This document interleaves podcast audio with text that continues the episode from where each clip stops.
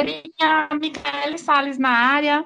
É, estamos aqui com mais uma edição do De Segunda. Vamos viajar hoje para Maceió, Alagoas. Estamos aqui hoje com a participação do Victor e do Pedro Reis. É, o Vitor é polonês, não sei pronunciar o sobrenome dele. Mas estamos aí. Dá um salve para a galera, Vitor. Olá para você que tá, está nos ouvindo. Bom dia, boa tarde, boa noite, independente do horário que você esteja nos escutando. É a satisfação estar tá aqui novamente. E que o nosso papo hoje seja muito proveitoso. E aí, Pedro, tudo bem? Como tá? Apresenta aí para a galera. Boa tarde, senhorita Micaele Soares. Boa tarde, senhor Victor Herman Bosqueves. Boa tarde a todos que estão nos ouvindo, porque aqui é tarde aqui em Londres, né? Então. É, então, pessoal, bom dia, boa tarde, boa noite. É, todos aí que estão ouvindo o podcast de segunda. É, espero que vocês gostem do que a gente vai falar hoje, aí dos times Alagoanos, CSA e CRB. E é isso.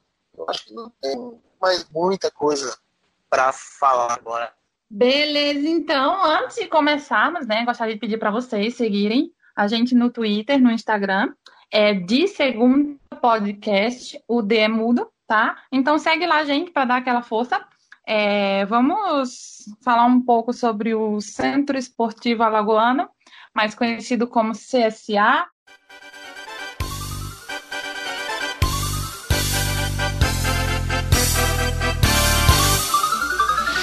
Pela pátria na vida esportiva. E aí, é, Pedro, o que, que você traz para gente é, sobre o CSA, sobre as finanças do CSA, sobre o planejamento que o CSA traz para esse ano, os erros, é. os acertos, Passa um pouquinho pra gente. Eu, eu, sempre gosto, quando eu vou falar dos times, da situação atual dos times, é bom, como é que as equipes chegam nessa situação. O CSA, que passou aí alguns anos sem divisão no Campeonato Brasileiro, quando subiu da Série D em 2016, fez logo aquela escalada meteórica, subiu inclusive em tempo recorde, nenhuma outra equipe do futebol brasileiro passou feito CSA, que foi subir três divisões consecutivas em três anos. Algumas equipes subiram foram cinco anos. Foi o caso da Chapecoense e do João, o, o CSA, conseguiu subir é, em 2016 está falando B, 2017 na C, 2018 na B e agora 2019 jogou a Série A só que não aguentou, o ritmo da Série A acabou caindo, mas fez uma competição até interessante.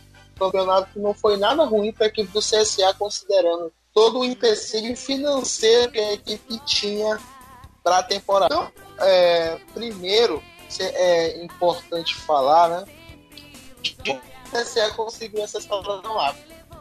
O, o aporte financeiro que o CSA teve é, analisando pelo menos até 2018, já que 2019 a gente ainda não tem dados é, financeiros da equipe, percebeu aí é, o, que o faturamento sempre superando o endividamento, o time sempre com muito mais receita do que aquilo que fazia de dívida. Claro, também tem a ajuda aí do, do Rafael Tenório nisso, mas mostrou um mínimo quantidade certa de consciência financeira para aquilo que o time poderia fazer, resolveu é, não ser endividar demais, pelo menos né, nessas últimas temporadas, ele conseguiu equilibrar a sua situação aí é, de 2016.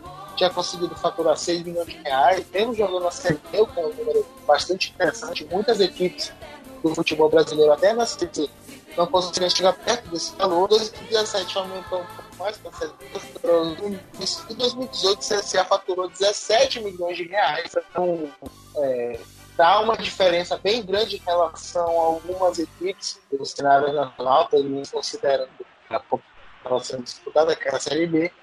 Você tem 17 milhões de reais de faturamento em um ano, é um valor bastante interessante. Se a gente parar para comparar, o Sampaio Correia conseguiu um valor muito aproximado a esses é, 17 milhões também em 2018, mas aí o Sampaio teve que ganhar a Copa do Nordeste, o Sampaio é, teve toda aquela questão de premiação, até bônus de premiação, caixa econômica, que foram coisas que o CSA não teve com a Copa do Nordeste, mas o CSA conseguiu uma excelente colocação na Série B e teve o apoio de sua torcida, que foram fundamentais para o CSA conseguir esses números para a expressão. É, pelo menos mostrando que de fato fez um projeto para subir, foi um projeto muito bem sucedido, que o CRB está tentando há mais de 30 anos e não consegue, o CSA em 3 conseguiu chegar de novo na Série A. Então, é, para 2019, o que a gente viu foi um time que, claro, pecou pela inexperiência, que acabou contratando muitos jogadores, fazendo aí contratos para um semestre, depois para outro semestre, né? Então, não montaram um time definido, mas que conseguiu é, até pelo menos encerrar a Série A de maneira digna. E 2020 é, pode ser um time bastante perigoso, mas vai precisar fazer alguns ajustes, até porque já é o segundo ano seguido que o CSA cai na primeira fase da Copa do Brasil. O time que jogou a Série A ele caiu na primeira fase ano passado para o Misto do Mato Grosso e agora caiu para o Vitória do Espírito Santo então, essas, essas eliminações precoces na Copa do Brasil, claro, vão é, fazer uma diferença é, importante na questão financeira, já que o CSA perde aí pelo menos 650 mil reais só com a eliminação nessa primeira fase de 2020, que era completamente inesperado. Mas não é uma situação difícil, pelo menos financeiramente falando, o CSA parece estar bem confortável. É, Pedro trouxe aí um parâmetro entre os anos anteriores do CSA e atualmente, Vitor, o que, que você tem para acrescentar aí do Azulão? Bom, o CSA, ele não, como o Pedro disse, nos últimos anos ele saiu de um clube de não ter divisão nacional a, a algo muito rápido de chegar até a Série A, né? No, no ano passado, é, teve esse detalhe da, daquela precoce na, na Copa do Brasil para o misto, na Arena Pantanal. Mas assim, o CSA, ele me surpreendeu até, porque no começo do, do Campeonato Brasileiro ele fez um campeonato muito, muito ruim. Foi desastroso o primeiro turno do CSA. E até conseguiu se recuperar e cair com dignidade. Porque a diretoria avisou que eles iam é fazer uma economia pensando nos próximos anos, né? E pô, a renda de uma de cota de participação da A é muito maior do que da televisiva, né? A cota é muito maior do que o da B. Então, assim, eu creio que hoje o, CSA ele não tem o melhor futebol que a gente poderia estar tá vendo. Não é ruim, não é de todo ruim, mas creio que para a Série B ainda vão trazer bastante jogadores, vão trazer outros valores e pode ser um time que, que nem o Pedro falou, vai ser um time muito perigoso para a Série B, visto a economia. Eu acho que o, o planejamento da diretoria do CSA é fazer algo parecido com o que o Havaí faz. Chega na A, economiza, chega na B, briga para subir. Chega na A, economiza, chega na B, briga para subir. Né? O Havaí tem, é, faz esse tipo de, de tendência. Não faz gastos muito abusivos na A para evitar na hora que cair não ter aporte financeiro e cair para C. Entendeu? Não, faz, não, não limpa o caixa pensando, não, vamos tentar se manter aqui e tá incrível. O Havaí faz esse tipo de planejamento. A gente pega, se resguarda, não vamos cair para C, entendeu? Não vamos ficar zerado e aí a gente sobe de novo, entendeu? É, eu acho que é mais ou menos esse tipo de planejamento que a diretoria do, do CSA tem em mente para começar a se acostumar a jogar a Série A, a Série B, porque é, há pouco tempo atrás nem Campeonato Brasileiro tinha para jogar. Então, eu acho que tá, tá muito bom para a equipe do, do CSA vai ser, vai ser um ano interessante para ver se essa filosofia que a diretoria adotou foi correta, porque o CRB, que a gente vai falar daqui a pouco, ele já tem uma estabilidade um pouco maior de Série B.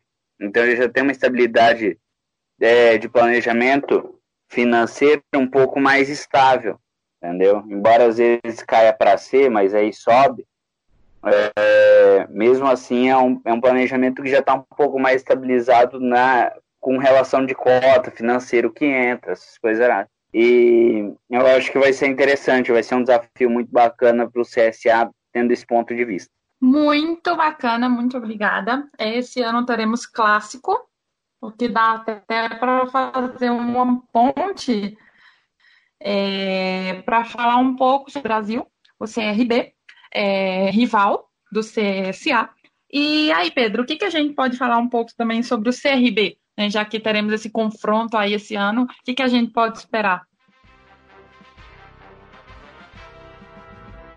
O CRB também é importante analisar que, pelo menos na questão do futebol, o CRB contratava muito jogador que se baseava muito em contratar medalhão. E é uma coisa que vem mudando nos últimos anos. O CRB passou a trazer contratações mais técnicas e também mais interessantes, né? em vez de se apoiar nos, nos tradicionais medalhões caros e de retorno duvidoso, e vem conseguindo fazer aí resultados bastante interessantes no Campeonato Brasileiro CRB, que na última temporada até ficou para subir, salvo engano, 2017 também fez uma campanha boa e não correr nenhum risco de rebaixamento. É, o CRB, tu achas que consegue pelo menos brigar por acesso nessa temporada ou vai permanecer na Série B, vai ficar para não cair? O que tu acha planejamento aí? CRB que está com Marcelo Cabo como treinador, né? Marcelo Cabo que até teve bons trabalhos recentemente, então é uma boa aposta da equipe do CRB para essa temporada 2020. Pois é, o CRB, como eu falei antes, é um time que é mais estável em divisões nacionais né, do que o seu rival. E isso dá uma segurança um pouco maior e dá uma experiência um pouco maior com a disputa da Série B, na qualidade que está sendo disputada a Série B nos últimos anos, né? E porque assim é um, um campeonato muito aberto, muito muito bem disputado. É, o Campeonato Brasileiro da Série B, tirando ano passado que a gente teve um time que, que exagerou na brincadeira, que foi o Bragantino, né? É, o resto foi tudo muito próximo. Tanto que o CRB, ele, ele em sétimo colocado, ele ficou com 55 pontos e o Atlético Goianiense que subiu é, ficou com 62. Então não é uma diferença assim tão grande, tão enorme. É, teve o América que ficou com 61, teve o Paraná com 56 né, nesse meio caminho. Então, assim, é, foi, foi, um, foi um campeonato interessante ano, ano passado. E como ele tem mais experiência na disputa do campeonato, eu creio que possa sim, esse ano, se não ficar ali em sétimo, né, mas chegar um pouco mais perto. Eu creio que é um processo gradativo, processo do acesso. Se você tentar fazer isso de um ano para o outro, você tem que investir muito e você corre o risco de investir muito e investir errado. O CRB ele é um pouquinho mais pé no chão, né? O CRB você vê que ele é um time que vai que vai fazendo o caminho a, a passos mais calmos, um pouquinho mais preciso, cuidando onde é que tá pisando. Porque, como eu falei, teve vezes que o, que o CRB oscilava entre C e B hoje já é um, um time de, estável na B. E agora está começando a chegar um pouquinho mais perto do, do G4. Ou seja, é um caminho evolutivo, só que é um caminho um pouco mais, é, mais demorado. É uma maneira de pensar que leva um pouco mais de tempo. Entendeu? Eles não desfazem todo o elenco e remontam no ano seguinte. Né? É, alguns times no Brasil é, o exemplo, o Cuiabá. O Cuiabá perdeu grande base do seu time. Trabalhou com ele uma boa quantidade de anos, conseguiu acesso para B, Ano passado fez uma boa B, ficou em oitavo lugar. E mesmo assim não não conseguiu manter boa parte do seu elenco, perdeu muitos jogadores importantes. Coisa que o CRB não. O CRB ele consegue manter um time um pouco mais mais estável. E eu, creio que esse processo gradativo possa sim fazer o CRB, se não nesse ano, talvez no máximo em dois, três, conseguir o acesso. E aí sim, daí começar a fazer o processo de oscilação entre B e A, B e A, B e A, para tentar se manter um pouquinho estável na A depois. Aí é um projeto mais longo. Mas para esse ano, se, se fosse para apostar em ah, o CRB vai subir, eu acho que eu não apostaria. Mas apostaria firmemente que ele ficaria próximo do G4. Agora, aproveitar para falar do CSA, o CSA teve uma mudança recente de treinador Barbieri, que começou se destacando aí alguns times de Série A, o Flamengo, o Goiás, aí parou no CSA para a temporada, só que acabou sendo demitido depois da eliminação na Copa do Brasil para o Vitória, do Espírito Santo, tá? não Vitória da Bahia, Vitória da Bahia contra o Imperatriz, passou também.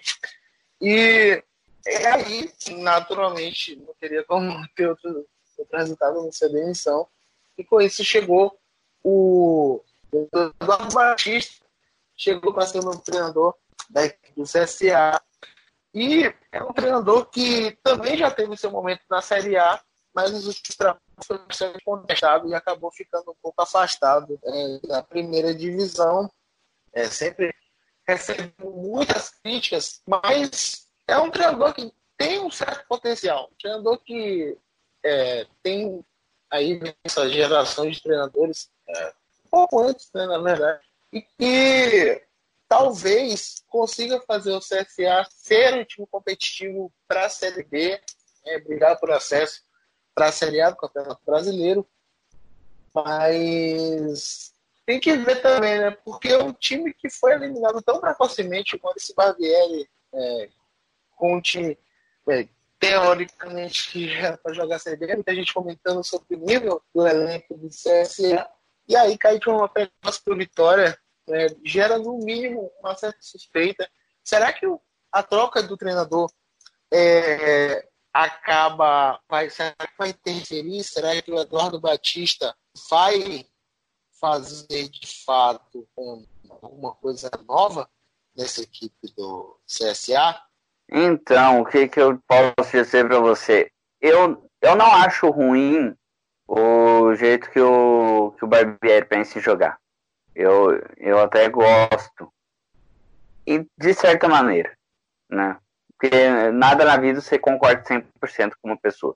Então, assim, de certa maneira, eu, eu gosto da maneira com que ele tem a filosofia de trabalho dele. E demitir pelo resultado da Copa do Brasil, eu acho muito errado. Porque a Copa do Brasil, nas duas primeiras fases, ela é jogo único. E tem um dia que não vai encaixar. Tem um dia que não vai dar certo. Tem um dia. Entendeu? Tem um dia que, que não vai bater. Uma rápida é que o Barbieri teve o jogo da Copa do Brasil, ele ainda é, participou do clássico contra o CRB e aí ele foi demitido depois do empate. Mas a, a, o, a eliminação dele, né, no caso, a demissão dele foi decretada mesmo na Copa do Brasil, né, com a perda da cota da segunda fase. É porque em parte. Não, eu conto, eu conto que a demissão dele foi pela Copa do Brasil, porque clássico, qualquer resultado é, é clássico, entendeu? É imprevisível o clássico. Entendeu? Seja ele empate, Claro que se fosse uma vitória, dava uma sobrevida um pouquinho maior para ele. Mas, assim, o empate no clássico não, não é resultante para demissão. Entendeu? Mas, assim, o, é, é complicado você querer pegar, pesar o, o trabalho do cara por um jogo. Tudo bem que é o adversário um pouco mais fraco, mas você está jogando na casa do adversário. Entendeu? E esses clubes um pouco menores, não estou não tô aqui questionando e pesando a tradição do Vitória do Espírito Santo, que dentro do estado do Espírito Santo é um time muito tradicional, entendeu? Tem todo seu, todo seu respeito, toda sua história. mas a, a diferenciação de valores de montagem do elenco, ela pesa nesse, nessa, nesse argumento que eu quero falar.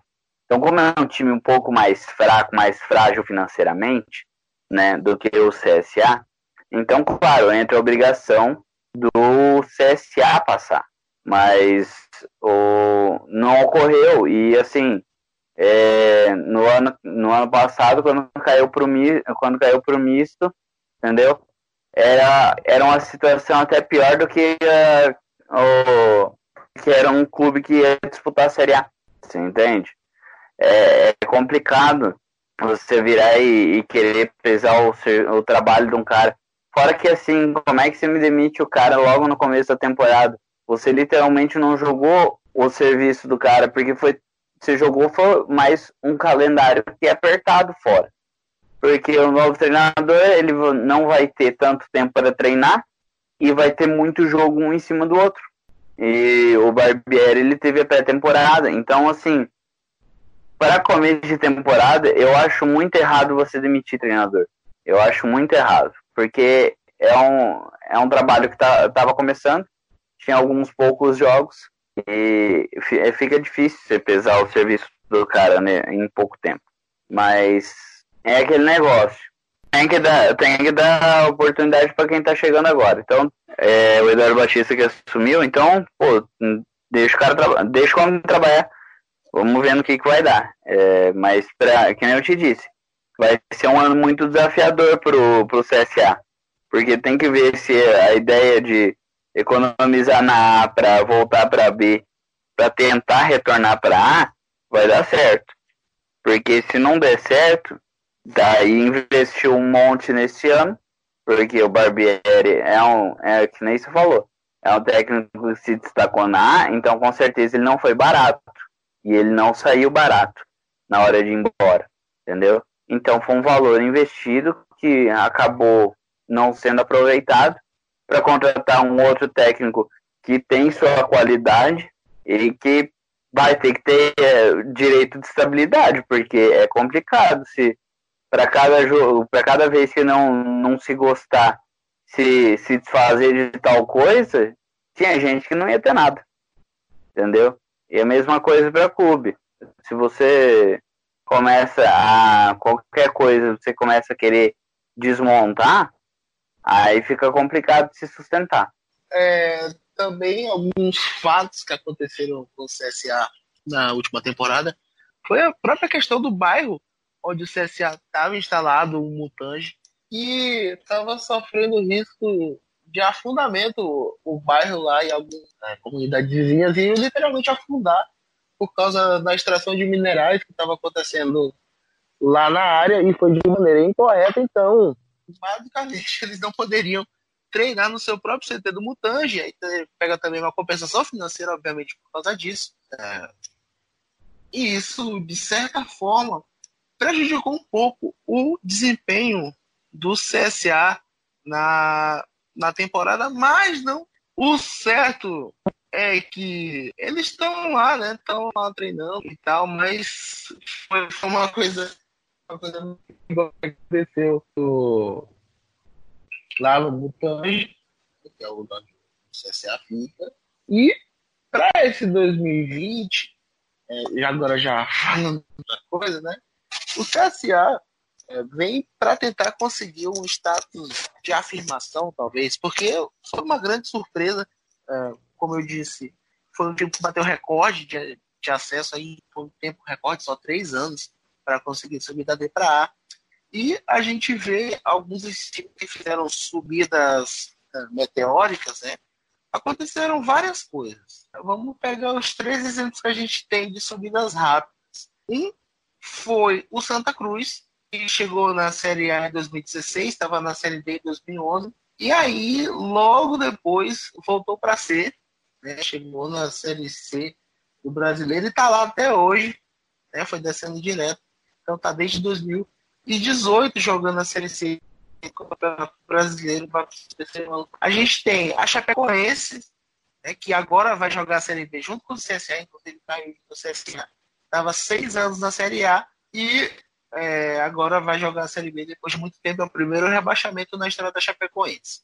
E a gente tem como terceiro exemplo o Joinville. Joinville que teve um acesso bastante questionado na Série D de 2010, que inclusive foi no tapetão, tiraram o acesso do América do Amazonas, subindo em 2011, se não me engano, também foi um acesso bastante polêmico, também teve tapetão, né? só que no caso quem se ferrou foi o Brasil de Pelota, se não me engano. E aí, 2012, né? ficou 2013, 2014, teve o América Mineiro sofrendo tapetão também, e o Joinville subiu. Então, foram acessos bastante polêmicos do Joinville, da Série D até a Série A. Todos os três tiveram alguma coisa com o tapetão envolvida, mas o Joinville não está nem aí para isso e subiu, de certa forma, com merecimento. E aí jogou a Série A em 2015 e caiu, naturalmente, por ser uma equipe bastante limitada. Parecia ser um projeto bastante interessante, organizado, mas sofreu praticamente da mesma coisa que o Santa Cruz. A diferença é que foi pior ainda porque o Joinville não parou na C, ele foi, foi para D logo. Até brigou para chegar no G4 em 2017, 2016, 2017, e ele estava brigando, inclusive até fez uma goleada histórica, mas ficou por um gol de saldo eliminada, e aí não conseguiu classificar, foi 8 a 1, 9 a 1, uma coisa assim. Mas mesmo assim não conseguiu classificar, ficou por um gol. E agora tá na Série D. Da Série D dificilmente vai sair. Mas a ideia é a seguinte: o CSA, que também subiu rápido, assim como o Santa Cruz, assim como a Chapecoense e assim como o Joinville, qual dos três projetos CSA está mais próximo? Eu acredito que está meio misto do CSA ou do Santa Cruz com a Chapecoense, só que mais para Chapecoense, porque o CSA parece ter uma consciência, pelo menos financeira, daquilo que se propõe a fazer, coisa que o Santa Cruz não tem até hoje. Inclusive, é, para fugir um pouco do assunto, Santa Cruz, a torcida do Santa Cruz está lutando demais para para mudar a forma de administração do time. Então, é um time que sofre muito com problemas de administração. Enquanto a Chapecoense, que estava com uma administração muito boa, a gente comentou isso no outro podcast, é, acabou sofrendo aí com alguns vacilos e caiu. Então o CSA é, parece para mim mais próximo da Chapecoense, só que não teve um baque financeiro tão forte quanto o da Chapecoense, que já estava estabilizando na Série A. Então, a Chapecoense, a gente comentou, a Chapecoense era um time estável, era um time estava se tornando um time de Série A mesmo, assim, porque embora carinha, né, a gente, a gente avalia pela cara, né? Muitas vezes as pessoas. Então, embora a carinha fosse de um clube de Série B bem estruturado, né? Mas estava tava transformando a carinha para uma carinha de Série A, porque já estava, que nem você falou, seis anos seguidos na A, já estava começando a criar uma história interessante dentro da Série A, diferente de diversos clubes que estavam que, que batem e caem, né? O, a Chapecoense se, se mantinha o, o, o Santa Cruz, é, que nem é um exemplo que bateu e voltou, e voltou, voltou mesmo, voltou para ser. E assim, é, eu vejo que nessa analogia que você fez entre qual tipo de projeto que se parece, que se parece mais, eu vejo o CSA como projeto para ser um CSA e não um, um, misto mais parecido com o da Chapecoense. Eu entendo essa analogia, mas o, o, a Chapecoense ela já chegou a disputar Libertadores, é, disputou e foi muito longe na Sul-Americana. Claro, ganhou, o título é, ele chegou até a final, né? O título foi em consequência e com muita hombridade da equipe do Atlético Nacional de falar que, que poderia dar o título, que eles não, não se importariam com esse tipo de, de questão nesse caso. Então, assim, é, a Chapecoense fez, fez coisas que, se você virasse para qualquer um e falasse, ó, é, daqui 15 anos vai sair um time do, do interior do, de Santa Catarina e vai conquistar Sul-Americanas e vai ficar seis anos na A, assim, assim, assim, ninguém acreditava.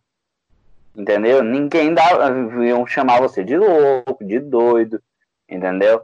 O CSA é um time de capital, entendeu? Então, é, a, a, torcida, você virar e falar, ó, o projeto é mais ou menos assim, a nossa ideia é mais ou menos assim.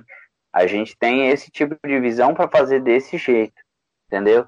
E eu creio que vai ser um time que possa até dar mais resultado, entendeu? Eu fiquei muito feliz com, com o apelo que a torcida teve, embora visse, ó, vai cair, mas a torcida abraçou muito forte a causa, entendeu? É, eu só não gostei da questão da venda do mando de campo do, do CSA para Brasília no jogo contra o Flamengo, mas enfim, são questões financeiras. Ah, o valor da venda deve ter sido algo que, que tem ajudado muito o clube, porque caso contrário, a renda faz se faz no, no estádio, né? Você poderia fazer esse aporte no, no financeiro. Mas enfim, eu, eu vejo que o, o CSA possa ser um time que possa se manter estável na A, num projeto de médio e longo prazo, é, até por um prazo maior do que a Chapecoense, só que não com essa ascensão meteórica. Pega, fica numa estabilidade de Série B, igual o, o CRB fica, essa, essas siglinhas, essas siglas no, dos times de Alagoas me confunde igual eu, eu fico louco. Asa, Cel, é, CRB, CSA, é, é ó, a sopa de letrinha para mim, para minha, pra minha memória, é uma coisa horrível. Mas vamos lá. O CRB tem uma estabilidade de Série B, então seria interessante para o CSA começar a criar essa estabilidade porque fica melhor para arrumar patrocínio, fica melhor para fazer um planejamento maior de sócio torcedor e atrair mais torcedores para apoiarem financeiramente o clube. É, cria uma cultura de maior estabilidade do torcedor indo para o estádio, porque são muitos jogos, né? E isso se nota, porque quando é muito jogo, acaba diminuindo a, a torcida. A torcida pensa assim, pô, tem jogo no domingo, tem jogo na quarta. Vai sair muito caro dois, dois, dois jogos na mesma semana para o meu bolso. Tem vezes que a tabela proporciona isso. Então o cara acaba escolhendo qual que é de maior importância. Entendeu? O cara acaba escolhendo, não tem como. Entendeu? E é nessas que acabam surgindo só os torcedores. Ó, a gente, você paga uma quantidade um pouquinho por mês e você tem desconto, ou você pagando um pouquinho mais, você tem direito a ingresso, entendeu? E eu acho muito válido. Então, assim, fazer um, um programa de sócios torcedores é, mais estável pro, pro torcedor, dá para fazer um planejamento muito maior, muito melhor se você se mantém estável. Mas, assim, há cinco anos atrás, o planejamento de campeonato brasileiro era seis jogos, e aí a cada fase a gente acrescenta dois jogos. Depois passou para 18 jogos. Aí a gente tem dois para decidir se vai para B. E depois a gente tem dois para ver se vai para final. Depois a gente tem dois para ver se vai ser campeão. Então, para fechar o podcast de hoje, vamos falar né, da casa que os dois times vão jogar: o estádio Rei Pelé, o estádio Rei Pelé que inclusive teve polêmicas recentes para mudar o seu nome para Rainha Marta, um projeto que foi inclusive aprovado, mas eu pelo menos não sei exatamente como é que está o andamento, tá? Eu não estava acompanhando tantas notícias lá de Alagoas, mas até onde acompanhei, o, o nome do estádio seria mudado para Rainha Marta, é, até porque para homenagear a maior jogadora, ou o maior jogador, maior jogadora, né? Tanto faz, é a maior jogadora que o estado de Alagoas já produziu para o mundo, várias vezes campeã aí dos prêmios de melhor jogadora, tanto pela FIFA quanto por premiações. Então, é uma homenagem até justa, né? mas que acaba tirando um pouco da história do que o Rei Pelé representa, do que representou para poder colocar o nome desse estádio. Mas enfim, tirando essa polêmica de lado, CRB e CSA vão jogar no estádio Rei Pelé, Rainha Marta, que na hora que vocês estiverem ouvindo já pode ter de nome. Mas enfim, é, o certo é que o CRB vendeu o que tinha de estrutura, de estádio, né, para poder fazer esse centro de treinamento, para poder conseguir estrutura e tal. E o CSA né, tem uma estrutura interessante, mas pelo menos para mim parece que o CRB tem uma estrutura um pouco melhor. Para fechar o assunto, tu achas que quem vai sair melhor? O CRB, que está investindo em longo em estrutura, está fazendo, uh, tá cozinhando aí a fogo baixo, ou o CSA que fez uma subida meteórica já caiu, mas que parece que sabe o que está fazendo. Estrutura é um diferencial mas ele não é um diferencial é, assim muito imediato, entendeu? Doutor é diferencial que, que se vier a longo prazo. Como assim? Se você tem uma categoria de base que tem uma boa estrutura, essa categoria de base, esses jogadores da base conseguem ser melhores treinados e conseguem evoluir mais. Agora, para um jogador que chega em janeiro e que vai embora em dezembro, não é algo que vai impactar tanto na vida do cara. Claro que o conforto é, é, acaba, acaba diferenciando e influencia até na se o cara vai querer trabalhar no, no clube ou não, mas claro, se tiver mais que uma proposta, né? Porque se não tiver nenhuma outra proposta, o cara vai abraçar a causa que tem e vai embora. Mas eu vejo que é o seguinte, que nem, que nem eu falei, o CSA não tinha muito, muito campeonato brasileiro é, no, há alguns anos atrás. É, tinham poucos jogos, né? Então não tinha nem dinheiro para fazer um investimento de, de estrutura, fazer o crescimento de estrutura. Coisa que uma estabilidade numa divisão nacional proporciona que você começa a saber gerir melhor o, o financeiro e começa a sobrar dinheiro para você investir melhor numa estrutura de, de centro de treinamento. Mas, assim, se fosse para falar qual dos dois que eu vejo com mais chance para subir, no financeiro CSA, se fosse dos dois o mais imediatista, eu apostaria um pouco mais no CSA. Embora eu creia que o CRB também vai ficar muito próximo de brigar pelo acesso. Então, assim, é, Estádio de Alagoas, eu acho que depois do ano passado, quando teve um time na A, pode ser um dos, dos grandes anos dos, dentro do Campeonato Brasileiro. Eu imagino como sendo isso. Aí é questão com o tempo e o tempo dirá, e o brasileiro começa em maio. Tá bem pertinho de começar, mas tem que dar tempo ao tempo. Eu aposto muito no CSA, porque na verdade o CSA já sabe o que fazer, já mostrou é, em campo que pode subir, é, mesmo tendo acabado chegar na Série B, fez aquele CRB está buscando aí há, há mais de 30 anos. Então, a gente tem razões para acreditar que o CSA vai ser um pouco melhor do que o CRB. Mas o CRB é, está vindo, é, está incomodando cada vez mais no brasileiro. Então vai ser uma briga bastante interessante para essa temporada 2020. O CRB que não vem, né, não vem decepcionando tanto, vem passando constantemente na Copa do Brasil, coisa que o CSA não vem fazendo. Mas na Série B, o CSA já mostrou que pode ser bem mais perigoso. E com isso, a gente fecha esse nosso podcast. Mas enfim, espero que vocês sigam a gente nas redes sociais, o D Segunda Podcast, tá? O D é, não é DE, tá? É só o D, D Segunda Podcast. Então sigam a gente, Facebook, Twitter, Instagram, tá? E é isso. Até a próxima. Valeu! Valeu, valeu. Forte abraço aí. Obrigado por terem nos escutado durante todo esse tempo. Espero que eu gostei muito do papo de hoje. E um forte abraço aí até a próxima.